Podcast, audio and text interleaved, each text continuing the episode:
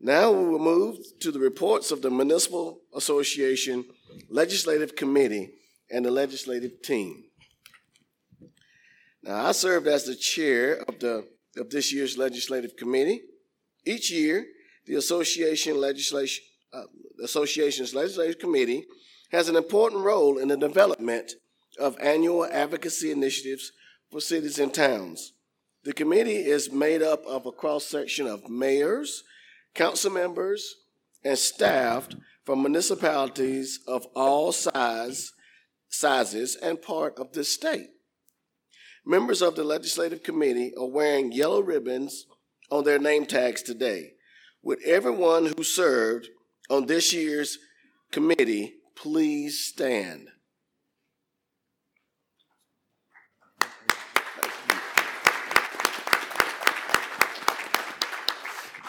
Again, we thank you for your time and commitment and being part of this process.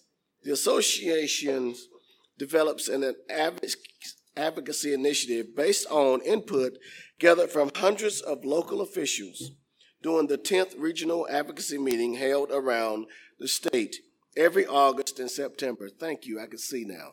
Appreciate that. These meetings will give you the chance to voice. Yeah. These meetings will give you a chance to voice specific concerns about challenges in your city that could be solved through legislative action, which is one of many reasons why it is so important to attend the yearly regional advocacy meetings. Our staff develops recommendations for actions on issues that can help and meet most cities and towns' needs. The staff brings these recommendations to the legislative committee, which then sends them on to the association's board. Because this is the second year of the two year session, the legislative committee recommended to the board that we continue working on the last of the big three advocacy initiatives adopted last year. Both funding for the Criminal Justice Academy and reliability for the local government funding were adopted. The bill that gives cities and towns flexibilities for local accommodation and hospitality tax passed the Senate last year and is in the House. Of course, there are, are other issues still out there from last year dealing with pre exemption or taking our ability away to make local decisions. Also, keep in mind that this is one last initiative. It's not the only thing our team is working on this session. In our online legislative tracking system right now, we are following more than 350 bills, including business license that could have an impact on your city or town. There are a lot of details I'm leaving out because our legislative team is here to brief you on the big issues facing us right now in the General Assembly. Scott and Melissa, the floor is yours. Good morning. Thank you, Mayor. Appreciate that. Good morning, everybody. Um, I'm Scott Slatton, the Director of Advocacy and Communications, and my colleague here, Melissa Harrell. Melissa Harrell used to be Carter. I, I, like to joke, fourth time's the charm for her there. She's just recently no, recently no, no. remarried, so I'm still on two. Still on two. well, good morning. good morning. Um, I'm going to repeat something that Senator Davis said because I really like the way he uh, said this this morning. He said, You are like the canary in the coal mine. And I hadn't heard it so succinctly before, but that is a perfect analogy for what your voice represents at the State House. And as you've heard this morning, it's not that we aren't trusted and it's not that we aren't listened to, but we are we represent 271. You represent the one hometown. And when you say something, it is a, you are saying it as a canary in a coal mine. This is important. You got to listen. So don't ever forget how important your voice is. I've seen it happen time and time again. One of those voices was heard loud and clear, thank goodness, on Senate Bill 217. We had three advocacy initiatives um, starting out 2019. And we got two across the finish line, and we got one out of the Senate and in the House. Senate Bill 217 would give you the flexibility to use hospitality and accommodations tax revenue towards flooding and drainage projects or, or needs. Yes. Um, it, it does say in tourist related areas, but as we know, that is not defined in statute, so it is incumbent upon you to find that definition and, and use it appropriately. Well, we hit a snag with Chairman Murrell Smith in the House, who's chairman of Ways and Means, and we didn't find out about it until one of the cities gave us a call and said, Hey, I just talked to Chairman Smith, and did you know? Uh, no, we did not know, because last time we heard he was supportive of this bill. Well, the accommodations industry, the hotel uh, folks around the state, used their voice in the private sector and decided that this was no longer an appropriate use of that revenue, that tax revenue. So, after um, sitting down with the leaders in that industry, we have come up with a compromise that I hope will meet with your approval. It takes accommodations tax off the table and keeps hospitality tax on the table. And the reason was is that the hospitality tax revenue is majority citizens. You're going out to eat. It's not just tourists that are contributing to that revenue source. And we jumped at that chance because that represents 60% of the tourist tax dollars in South Carolina. So that was the big bucket. State accommodations is 20, 20 is local accommodation. So this is a win-win we feel like. And now we can walk into the house with a hand in hand and sing kumbaya with the private sector because the business community, the hotels are on board. And we are very excited. So please reach out to your House member, especially if you have one on Ways and Means, and say, get off the stick and let's have a hearing and let's get this, um, this bill across the threshold. So we've got several homework assignments for you today, but 217 is one that is a win-win for the legislator because he can make both sides of the aisle happy, which is a rarity. So please take advantage of that. And before we get to the big business license bill, I have two other things that um, are, we are addressing. One is a relatively small issue, but still critically important to the economic development of our communities. Um, I know that many of you have been able to see developers take advantage of the Abandoned Buildings Revitalization Act. When we passed this in 2013, we were just coming out of the economy, um, the, the very bad economy. And so now it has exploded in use, which is a wonderful thing, but it sunsets in 2021. So we have a House bill. If you have a chance to talk to your developers, ask them to reach out to their legislator for 974 because that sweet credit's going to go away in 2021 if they don't take it, help us get this extended. Say that bill number again.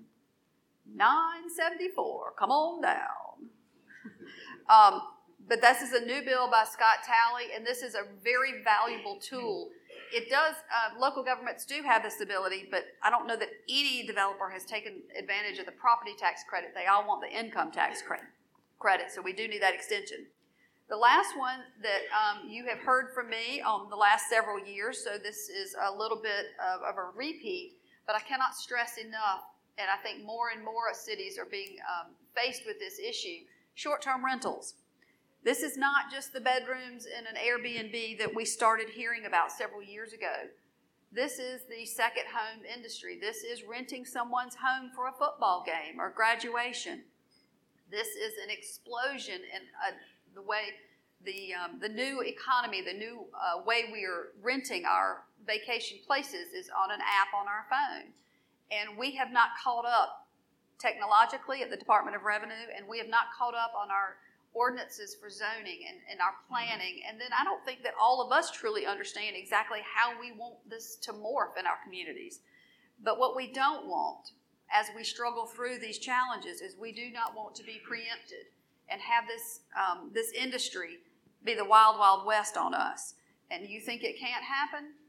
Try Arizona, Louisiana, and Florida have all been preempted by the short term rental groups. The Expedias and the Airbnbs of the world have can do whatever they wish just about, and we cannot have that. So make sure that when you have these conversations, as Senator Massey said, it's, it's very important that you have these um, recurring conversations with your legis- legislators, excuse me, that is one of those issues that you can explain the challenges in your hometowns and how you're dealing with it and questions what does the state obligation on this issue so just remember that this is an ongoing conversation we need to be having so that they know if a vote comes for preemption that is no. All right thank you. All right. Um, forgive me it's not in front of me. Yes it is 4516 house bill 4516 i'm more organized than i thought Um, I'm going to talk about two bills this morning. Um, the first is the Small Wireless Facilities Act, uh, the small cell bill. That's House Bill 4262. Uh, this is a bill that uh, that that came has passed the House and is uh, currently in the Senate, uh, and it's actually scheduled for a, a Senate Judiciary Subcommittee hearing this week. This is the bill that was brought to all of us by the telecom industry uh, in an effort to try and help their deployment of small wireless facilities throughout underserved areas or uh, areas where uh, there's tremendous amount of growth and they want to increase capacity for for, uh, for, for cell phone users, for streaming services, and that kind of thing. Um, the, the, the, telecom industry actually back in 2018, 2017, 2018 approached the Municipal Association and asked us to help them develop a model small cell ordinance, which we, uh, we did with, uh, in partnership with those groups. And then we rolled that out to you, and many of your you cities and towns across the state have adopted the, the model small cell ordinance. Subsequent to that, then, uh, the industry had uh, House Bill 4262 introduced that would um, change many of the things that we saw in, we put into the model uh, small cell ordinance and also things that don't necessarily track with the current FCC rules with uh, how uh, small cells are be, to be deployed across the United States. Uh, we negotiated in good faith with the telecoms uh, last year and got the, the association to a neutral but monitoring position on that bill, and we've maintained that position uh, throughout its movement through the House and now uh, the, the, discussions that are going on that have taken place in the Senate. Um, however, uh, that has not, and, and certainly we did not intend for that to preclude any individual city or number of cities from working with the telecom industry to address issues that are specific to their jurisdictions. Uh, Myrtle Beach, in particular, has been working very closely with the telecoms on massaging the language that, uh, that is in the bill. And our position on that has been whatever's good for Myrtle Beach that they end up adding to or changing within the bill is going to be good for all cities and towns across the state. Um, the, the, I know that the Myrtle Beach officials and others are continuing to have those conversations with the telecoms. We are uh, still at a, in a neutral position, and uh, we will be monitoring that legislation as it winds its way through the Senate, starting in a Senate Judiciary Subcommittee this week. So uh, keep an eye on that. Small cells, if you're not familiar with what those are, are cell towers, very small cell towers uh, that are attached and installed to existing infrastructure within a city, in particular, on a light pole, on a utility pole, uh, or perhaps could be erected uh, on, on a new pole somewhere within a city or on another structure. And it, uh, it, it covers a smaller area than the huge cell towers that you see freestanding out in the country or, or or that rise above, above buildings. There are more of these, uh, these facilities that uh, will help the coverage. And of course, there are some concerns by some groups uh, about the potential health effects that uh, the deployment of this technology would have. So, if the, when the telecoms approach your city or town, to deploy these, please, if you don't already have a small cell ordinance in place, we would highly encourage you to get with your uh, municipal attorney and, and consider adopting some regulations to regulate the deployment of those in your city. I'm going to turn now to House Bill 4431, uh, the business license, the so-called Business License Tax Reform Act. Uh, this was a bill that was introduced by uh, Representative uh, Jay Jordan from Florence late in the session last year. Uh, there was a subcommittee hearing on that bill that was conducted by the House uh, Labor, Commerce, and Industry Committee last year. Uh, and then we've also had another subcommittee hearing earlier this year in the session where all of the sides came and got the opportunity to express their support or uh, uh, displeasure with this particular bill. You've heard already about some of the potential effects that this bill would have on your municipal revenues, your general fund revenues, if it were to pass as it's written. Um, the senators uh, all were exactly correct. That bill, if it passes, will not pass in the form that it was introduced, and that is in large uh, thanks to your efforts to ensure that that doesn't happen. You've heard Todd already talk about the pieces that we agree to as cities and towns with regard to standardization, and those are outlined on your placard that you got this morning a standard due date, a standard application, a standard class schedule that is maintained and controlled by cities and towns through the municipal association, just like it is right now, and then the standing up of an online payment portal that would allow a business to renew uh, its business license anywhere in the state. Those are the, the, the basic tenets of the standardization that we have been agreeable to from the beginning of this entire debate uh, some five years ago or more, uh, if you remember when this, uh, when this, this argument began in earnest.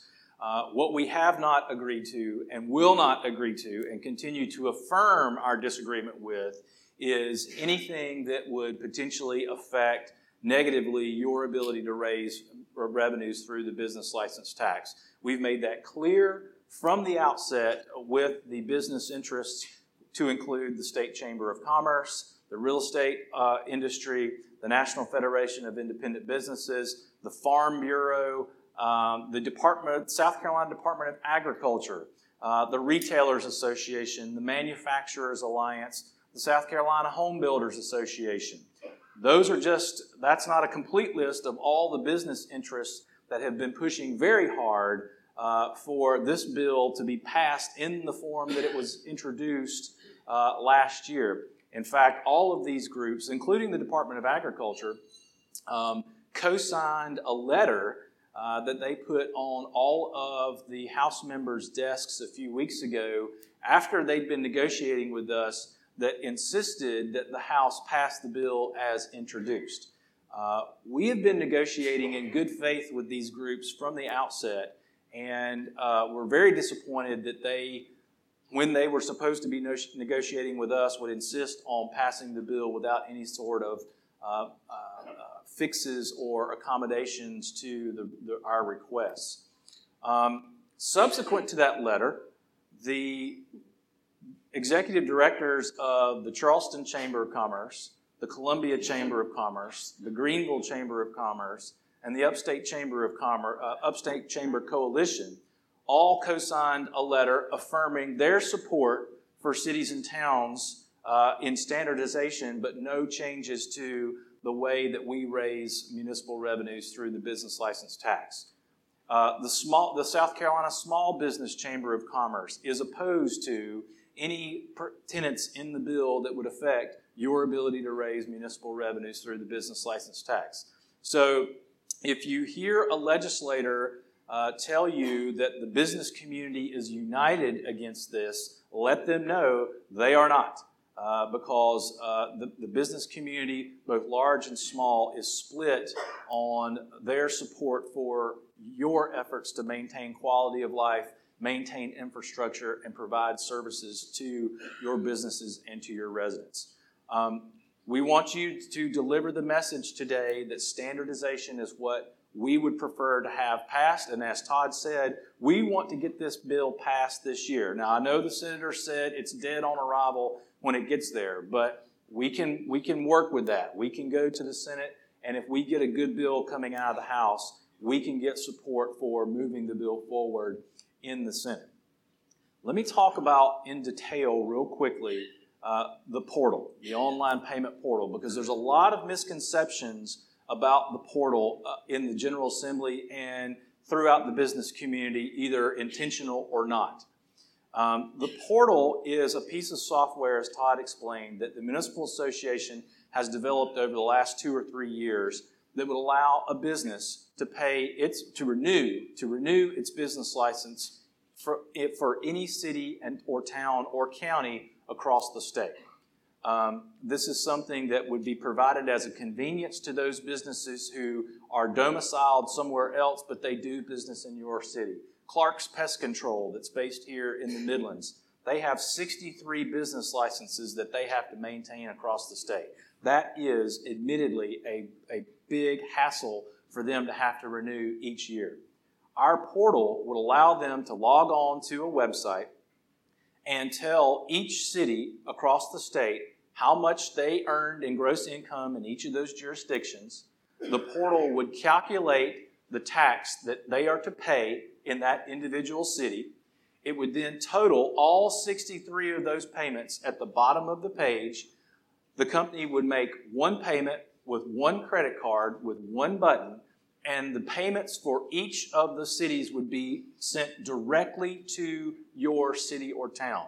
It is not bypass, it is not intercepted by the municipal association. It is not intercepted by any state agency. And in fact, we are amenable and agreeable to the Revenue and Fiscal Affairs Office, which is a nonpartisan uh, office of the state government. To, we're agreeable to them hosting our hosting our software, hosting it only, not owning it, hosting it. RFA would not touch that money. The money goes directly to the cities.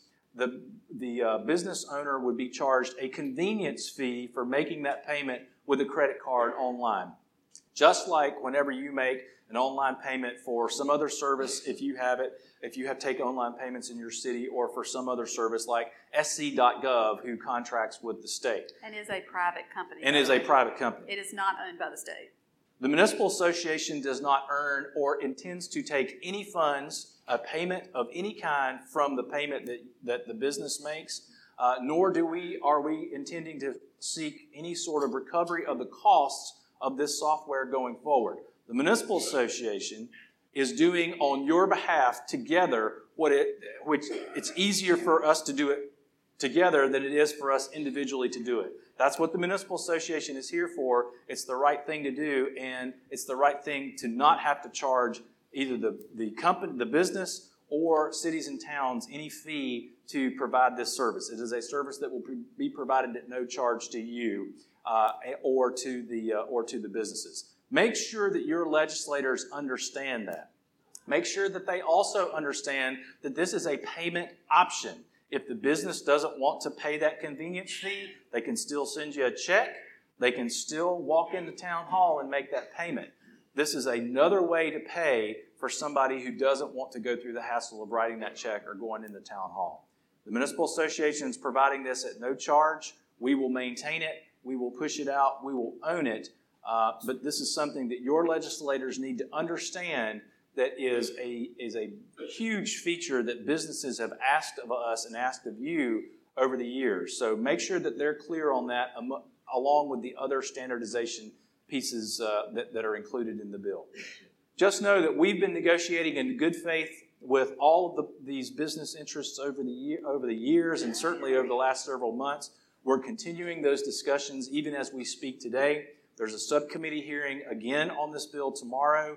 Uh, and there may be a full House LCI committee meeting on this bill on Thursday. We will keep you informed through the From the Dome to Your Home that you receive on Fridays where we are. You are always welcome to give us a call to ask questions or make comments. Shoot us an email. We're happy to answer or even text us. So thank you all for your attention today. Thank you for taking this message over to the State House today and uh, continue to advocate on behalf of your city and town with your legislators even after you leave here this afternoon. Thank you for your time, and we'll turn it back over to Mayor Huff.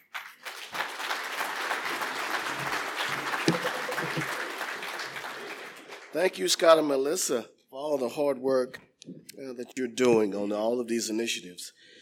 It is very important that we keep in contact with Scott, Melissa, and Casey and stay informed on the week on the weekly legislative action.